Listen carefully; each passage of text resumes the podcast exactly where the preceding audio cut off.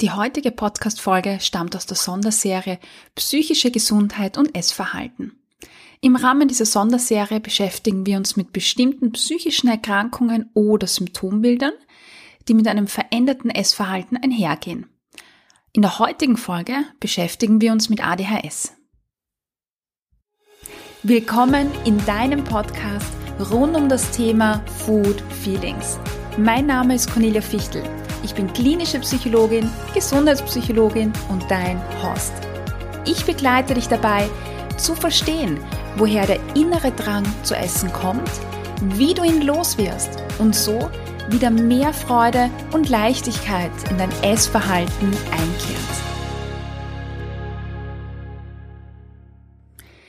ADHS steht für Aufmerksamkeitsdefizit und Hyperaktivitätsstörung und die beginnt meistens im Kindes- und Jugendalter. Viele der Symptome werden mit zunehmendem Alter schwächer, also sind nicht mehr so stark ausgeprägt wie in der Kindheit.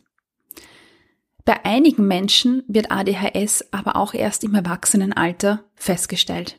Ja, und heute möchte ich meinen Schwerpunkt hauptsächlich auf Erwachsene legen und nicht so sehr Kinder. ADHS ist geprägt durch verschiedene ja Ausprägungen von Unaufmerksamkeit, Hyperaktivität und Impulsivität. Einige der Kinder und Jugendlichen mit ADHS erfüllen diese Kriterien auch noch vollständig, wenn sie erwachsen sind. Aber bei vielen Erwachsenen äußert sich ADHS anders. Die Hyperaktivität geht meistens oder oft zurück und im Vordergrund stehen dann hauptsächlich die Unaufmerksamkeit, die innere Unruhe und Probleme auch eigene Gefühle zu regulieren. Wie vorher schon gesagt, kommt es jedoch häufig vor, dass ADHS erst im Erwachsenenalter gestellt wird. Das ist vor allem dann der Fall, wenn ja, Erwachsene ja, Herausforderungen haben im, im Beruf vielleicht oder im Privatleben, Irgendwann suchen sie dann ja ein Gespräch mit einer Expertin, einer Psychologin oder einem Arzt. Ja, und dann kommt man drauf, hm, für diese Schwierigkeiten und Herausforderungen im Alltag gibt's eine Diagnose. Für Erwachsene mit ADHS kann es aber schwierig sein, Unterstützung zu finden, weil ADHS eigentlich oder früher vor allem als Problem, das im Kindesalter betrachtet worden ist, sind die ja, Angebote zur Beratung für Betroffene noch nicht so verbreitet wie eben für Kinder oder Jugendliche. Und nachdem ADHS oft mit Kindern in Zusammenhang gebracht wird, kommt man bei Erwachsenen auch selten auf die Idee, das zu diagnostizieren. Aber wie äußert sich jetzt ADHS im Erwachsenenalter? Bei Erwachsenen ist ADHS eben weniger offensichtlich als bei hyperaktiven Kindern und Jugendlichen. Sie haben gelernt, sich sozial angepasst zu verhalten. Also als Erwachsener lernt man irgendwann, dass es nicht so gescheit ist, im Büro herumzutanzen auf dem Sessel, nicht still sitzen zu können. Man lernt sich äh, ja im Büro anzupassen, vielleicht auch im sozialen Bereich anzupassen. Man lernt sich in Meetings anzupassen. Und so entwickelt sich einfach ein anderes Verhalten im Verlauf des Erwachsenwerdens. Erwachsene mit ADHS haben vor allem Probleme, ihren Alltag oder ihre Arbeit zu organisieren, sich über längere Zeit auf Aufgaben zu konzentrieren oder Termine einzuhalten. Stattdessen verlieren sie sich häufig in Aufgaben, schweifen schnell ab, lassen sich schnell durch andere Dinge ablenken oder wissen nicht, wo sie anfangen sollen. Ja, sie sind einfach überfordert, weil es ihnen schwerfällt, Prioritäten zu setzen. Ja, aber sie können auch sehr impulsiv sein. Zum Beispiel reden Erwachsene mit ADHS häufig viel, sind quirlig, unterbrechen andere oft, äh, sind vielleicht auch ungeduldiger. Ja, sie haben oftmals eine große Herausforderung, damit ihre Gefühle zu bewältigen. Und das kann sich natürlich auch durch Probleme oder Herausforderungen im sozialen Beziehungen äußern. Ja, es kann sein, dass sie intensiv reagieren, schneller frustriert sind, ja, heftiger äh, bei Diskussionen oder Konflikten reagieren. Ja, also ganz, ganz unterschiedlich. Und an dieser Stelle muss man eben dazu sagen, dass ADHS sehr individuell ist und sich bei jedem auch anders äußern kann.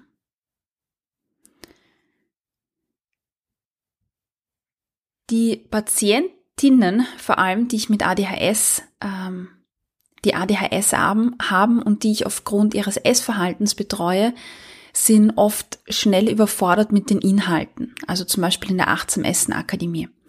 Sie brauchen viel Struktur und tun sich leichter, wenn sie konkrete Anweisungen bekommen.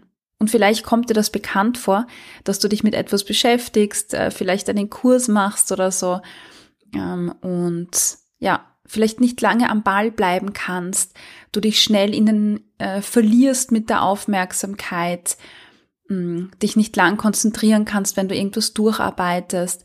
Ja, oder vielleicht hast du das Gefühl, nicht, ja, die Geduld zu haben, Übungen bis zum Ende zu machen. Ja, vielleicht äh, hören Betroffene auch äh, bei einem Thema auf, äh, beginnen bei einem anderen Thema, weil ihnen plötzlich was in den Sinn gekommen ist. Ja, und so machen sie ein Thema nach dem anderen auf und dann liegen ja 15 Themen offen vor ihnen und ja, dann kommt natürlich schnell Überforderung. Also beim achtsamen und intuitiven Essen wäre das beispielsweise so, dass man sich mal mit den Glaubenssätzen und der Diätmentalität beschäftigt. Dann fällt einem das Wort Hunger ins Auge, dann beschäftigt man sich plötzlich mit Hunger, hat aber äh, diese Diätgedanken noch gar nicht äh, richtig sich damit beschäftigt. Äh, wenn man sich mit Hunger beschäftigt, dann ähm, fällt einem plötzlich Ernährung ein, dann beschäftigt man sich mit Ernährung. Ja, und dann sind plötzlich lauter Themen offen wie Diätmentalität und Hunger und nährstoffreich Essen. Und irgendwie kriegt man das alles nicht unter einen Hut, weiß dann nicht, wo man anfangen soll. Alles ist offen, aber alles ist noch nicht irgendwie durchgearbeitet oder man hat sich noch nicht ausführlich damit beschäftigt. Ja, und dann sind da ganz viele Themen und das überfordert natürlich, wenn man sich denkt, ich komme nicht weiter, ich weiß nicht, was ich tun soll. Also wie du siehst oder vielleicht selber aus deinem Leben kennst, klare Struktur und Hilfestellungen sind hier sehr, sehr wichtig. Wenn du dieses Muster von dir also selbst kennst, dann ist es umso wichtiger, dass du für dich Struktur schaffst. Überleg dir, was dir gerade am wichtigsten ist. Beginn dort und bleib dann dort. Ja, wenn du merkst, dass deine Aufmerksamkeit weniger wird, dann mach eine Pause und dann komm drauf zurück.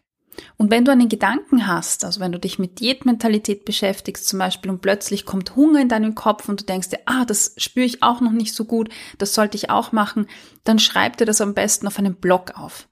Dann hast du es dort abgelegt, dann kannst du es auch nicht mehr vergessen und stell dir vor, mit diesem Schreiben legst du den Gedanken wirklich ab. Ja, dann mach mal eine kurze Pause und dann mach wieder weiter beim ersten Thema. Schreib dir am besten konkret auf, was du wann tun möchtest und nimm dir nur kleine Arbeitspakete vor. Also was genau lese oder tue ich von 8 bis 12 Uhr? Wie viele Pausen plane ich mir ein? Wann mache ich die Pause? Gibt es eine konkrete Zeit oder möchte ich lieber so alle eineinhalb Stunden Pausen machen? Oder teile ich mir die Arbeit in kleine Arbeitsschritte ein und mache nach jedem Arbeitsschritt eine Pause? Möchte ich in die Pause, in der Pause hinausgehen? Oder nutze ich die Zeit, um was zu essen? Wie strukturiere ich die Tage? Wann strukturiere ich sie? Welche Struktur tut mir gut? Also das sind jetzt wieder ganz viele Fragen, die vielleicht verwirren und überfordern. Aber du musst gar nicht alle beantworten, sondern schau einfach, welche Frage springt dich an, was, was äh, klingt irgendwie für dich in deinem Leben sinnvoll. Und dann nimm dir mal eine Sache raus und mach das. An der Stelle muss ich natürlich dazu sagen, es kann sehr hilfreich sein, Unterstützung durch Fachkräfte wie klinische Psychologinnen oder Psychotherapeutinnen an seine Seite zu holen.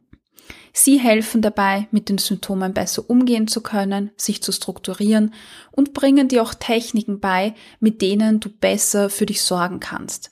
Also wie du deine Gedanken fokussieren kannst, wie du deinen Alltag strukturieren kannst, wie du es schaffst, dass du dich nicht überforderst und so weiter. Bei ADHS ähm, ist es so, dass die Symptome, die sich zeigen, auch mit Symptomen von anderen Erkrankungen überschneiden. Und deshalb kann es leicht zu Fehldiagnosen kommen. Manchmal wird ADHS für eine Persönlichkeitsstörung wie das Borderline-Symptom gehalten, äh, Syndrom. ADHS tritt häufig auch mit anderen Störungen wie Essstörungen oder Depressionen auf. Es ist daher wirklich wichtig abzuklären, was vorliegt, ja, damit du die richtige Therapie bekommst. Wenn sich zum Beispiel hinter einer Essstörung ADHS versteckt, dann braucht es unter Umständen eine ganz andere Therapie oder andere Therapieelemente.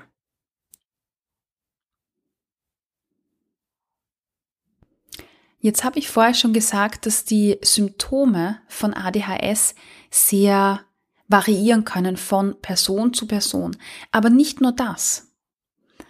Eine Schwierigkeit bei der Diagnose besteht nämlich darin, dass die Symptome auch zwischen Frauen und Männern, wenn man diese zwei ähm, Geschlechterkategorien jetzt hernimmt, äh, gibt. Während nämlich die Symptomatik bei Männern und Jungs eher mit Hyperaktivität und zum Teil auch Aggressionen nach außen geht, also durch Herumlaufen und Brüllen und Schreien und ja, sich viel bewegen, äußert sich ADHS bei Frauen und Mädchen eher durch innere Unruhe, durchgehendes Reden, starke emotionale Schwankungen, Tagträumerei und Ängstlichkeit, und Frauen tragen diese Symptome eher nach innen. Das heißt, sie leben es nicht nach außen aus, sondern mh, mm, ja, behalten das eher bei sich. Das führt dazu, dass viele Frauen und Mädchen mit ADHS viel seltener diagnostiziert werden. Oftmals sind auch Mädchen mit ADHS nicht sehr selbstbewusst. Sie wollen es eventuell allen recht machen, für andere da sein und vergessen sich dabei selbst völlig.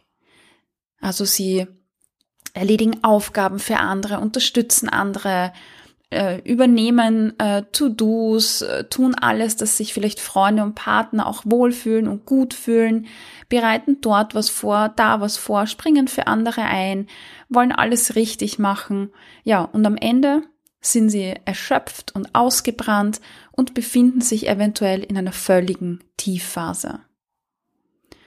Manche Betroffene haben abwechselnde Phasen von einem Hoch, in dem sie tun und machen und aktiv sind, engagiert sind, ja, und Raum und Zeit vergessen, also wirklich so im Flow sind.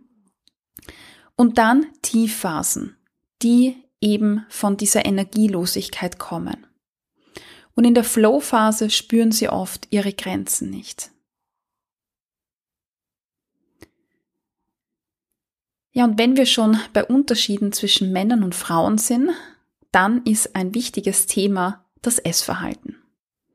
Studien zeigen nämlich, dass Mädchen mit ADHS ein 3,6 mal höheres Risiko haben, an einer klinischen oder subklinischen Essstörung zu erkranken Subklinisch bedeutet, dass nicht alle Symptome erfüllt sind oder im vollen Ausmaß erfüllt sind, um eine Essstörung zu diagnostizieren, aber sehr nah dran sind. Und sie haben ein 5,6 mal höheres Risiko an einer klinischen oder subklinischen Bulimia nervosa, also Bulimie zu entwickeln. Das heißt, unter Mädchen mit ADHS gibt es ein viel häufigeres äh, Vorkommen an Essstörungen als bei vielen anderen Menschen oder Erkrankungen. Außerdem, neben den Essstörungen an sich, gibt's bei Kindern, aber auch bei Erwachsenen mit ADHS einen Zusammenhang mit so Binge- und Purge-Verhaltensweisen. Also Binge bedeutet Essanfälle, Überessen und Purge kann äh, sein Übergeben zum Beispiel. Ja, damit einhergeht ein kontrollloses Überessen, emotionales Überessen, ja und eben bulimische Symptome wie Übergeben, aber auch ein übermäßiges Verlangen nach Essen und übermäßige Beschäftigung mit Essen. Und wie du wahrscheinlich schon weißt, hat das einen ganz bestimmten Grund. Wir haben ja gesagt, dass Menschen oder Betroffene von ADHS ähm, in diesen Flow-Phasen sind, über ihre Grenzen gehen, Schwierigkeiten dabei haben, zum Teil Emotionen wahrzunehmen, zu benennen, damit umzugehen, sie zu regulieren. Sie sind unsicher. Ja, und Essen hilft auch wieder mal hier, mit genau diesen Dingen umzugehen. Essen hilft dabei, dieses äh, Gedankenkreisen äh, zu stoppen, die Gefühle ähm, ja runter zu regulieren, Ruhe zu finden, ja und innere Anspannungen abzubauen. Also hier ist Essen und Essdrang einfach eine Hilfsstrategie, die hilft, ruhiger zu werden. Und auch bei, beim Nichtessen, also wenn Betroffene nicht essen zum Beispiel, das kommt auch sehr häufig vor, wie wir vorher gehört haben, ist das so ein Versuch, Kontrolle herzustellen. Ja, mit dieser fehlenden Struktur umzugehen. Weil fehlende Struktur und diese Überforderung und nicht zu wissen, wo fange ich an, ich weiß nicht, wo ich stehe, das ist ja ein ganz, ganz schlimmes Gefühl. Und wir Menschen wollen immer ja Kontrolle haben, Sicherheit haben. Und ja, nicht essen kann so ein Versuch sein, Kontrolle herzustellen, weil das kann ich ja kontrollieren. Und das gibt mir Sicherheit. Ja, und das bringt uns zum spannenden Punkt. Warum rede ich zuerst von Überessen und Binge-Verhaltensweisen und Essanfällen und plötzlich komme ich nochmal auf diese Anorexie, auf die Magersucht zurück? Weil es ein spannendes Phänomen gibt. Die meisten Kinder mit ADHS sind nämlich bis zur Pubertät eher sehr schlank. Das heißt eher, ja, ähm, das sind eher die Probleme im Vordergrund mit dem Nicht-Essen auch und weniger Essen. Mit Beginn der Pubertät verwandelt sich das aber deutlich. Ab diesem Zeitpunkt beginnt nämlich eher dieses impulsive, vor allem abendliche Essen, das nicht muss, aber natürlich kann, äh, das auch äh, damit einhergehen, dass Betroffene zunehmen. Und das ist jetzt auch ein spannender Punkt. Jetzt haben wir gesagt, äh, in der Kindheit ist man eher weniger, vielleicht auch wenn man jugendlich ist, steht eher so diese Kontrolle im Vordergrund bei einigen. Aber das wandelt sich und es kommt dann eher vermehrt zu Essanfällen und Essdrang. Und da sehen wir in Studien, dass circa 60 Prozent der stark hochgewichtigen Patienten eine ADHS haben. Häufig ist es auch bei den Eltern der Betroffenen zu beobachten. Und genau aus diesem Zusammenhang zwischen ADHS und ähm, Mehrgewicht sollte auch immer ADHS ausgeschlossen werden.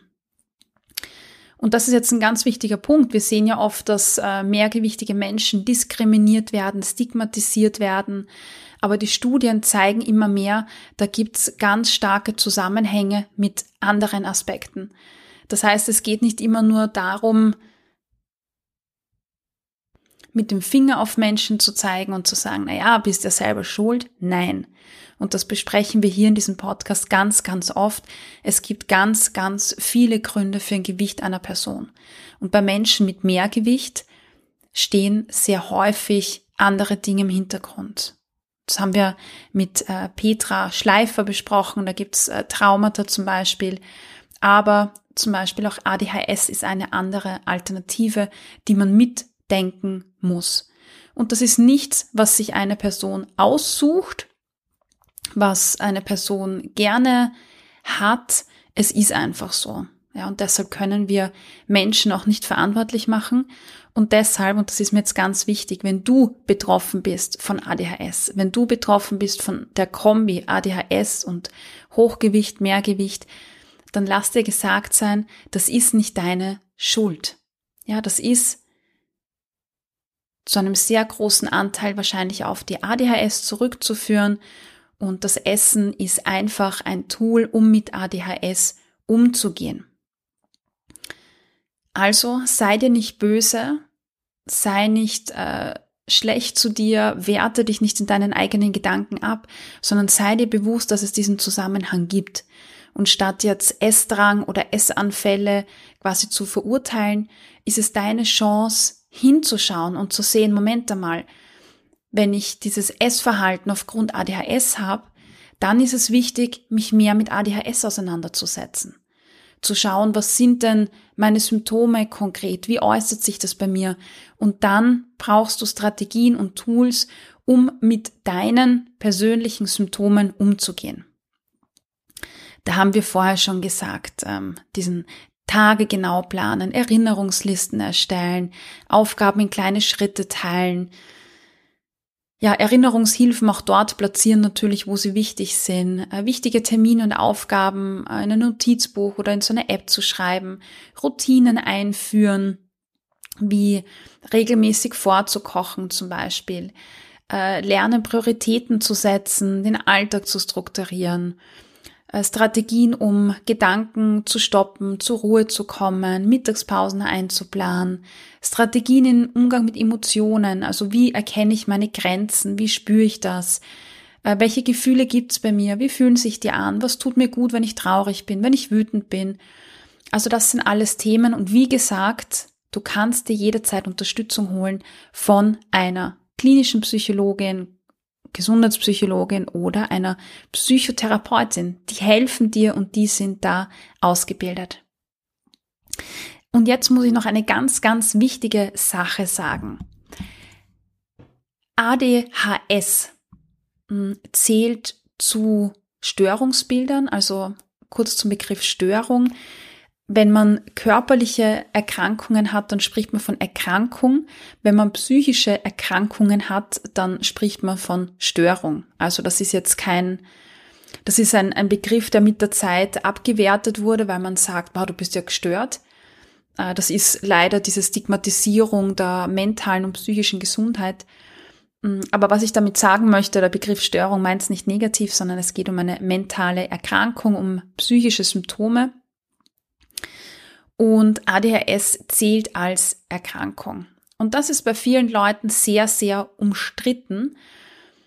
Mm, und ich möchte an dieser Stelle dazu sagen, dass ADHS für Betroffene nicht nur schlecht ist, sondern es gibt auch sehr viele Stärken, die durch ADHS entstehen, wenn man das so sehen möchte. Also dieses Leben für eine Sache, sich hineintigern, diese Hochphasen zu haben, wo man im Flow ist, wo man Dinge gut abrackert.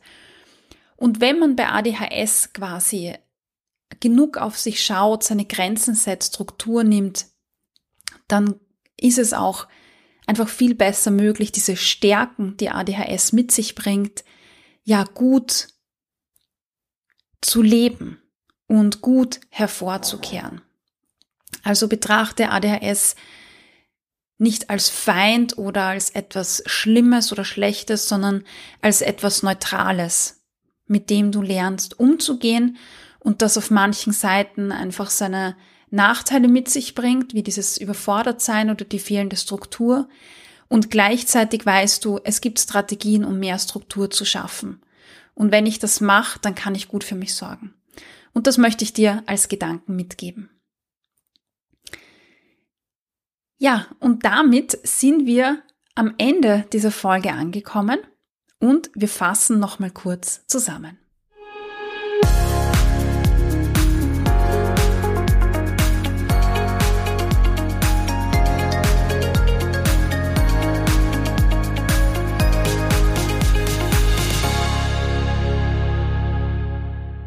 Wir haben in der Folge über ADHS gesprochen, also ein Symptombild, das durch Unaufmerksamkeit, Hyperaktivität und Impulsivität gekennzeichnet ist und das sich bei Kindern ganz anders äußert als bei Erwachsenen. Außerdem gibt es einen riesen, riesengroßen Unterschied zwischen Frauen und Männern, was die Symptome betrifft. Und äh, das, was wir sehen, vor allem im Zusammenhang mit Essverhalten, ist, dass es einen ganz engen Zusammenhang gibt zwischen Essstörung oder ungesunden Essverhaltensweisen und ADHS. So wie zum Beispiel Überessen oder Essdrang. Und hier ist die Essstörung oder die Verhaltensweisen wie Essdrang, Überessen, aber auch dieses gezügelte Essen, das vorkommen kann, eine Hilfsstrategie, um mit ADHS umzugehen. Das ist einfach jetzt die Strategie, weil es noch keine anderen Strategien gibt und deshalb ist es wichtig, den Fokus drauf zu lenken, welche Symptome habe ich denn, wie äußert sich ADHS bei mir und da gute Strategien zu finden. Und dann ist man nicht mehr so angewiesen auf ein verändertes Essverhalten. Und es ist total möglich, mit ADHS ein gesundes Essverhalten zu erlernen, äh, die Erfahrung zu machen, dass Essdrang verschwinden kann, wenn man einfach gut auf sich achtet. Also hol dir Hilfe, das soll kein Tabuthema sein, sondern Hilfe und Unterstützung ist etwas ganz, ganz Wichtiges.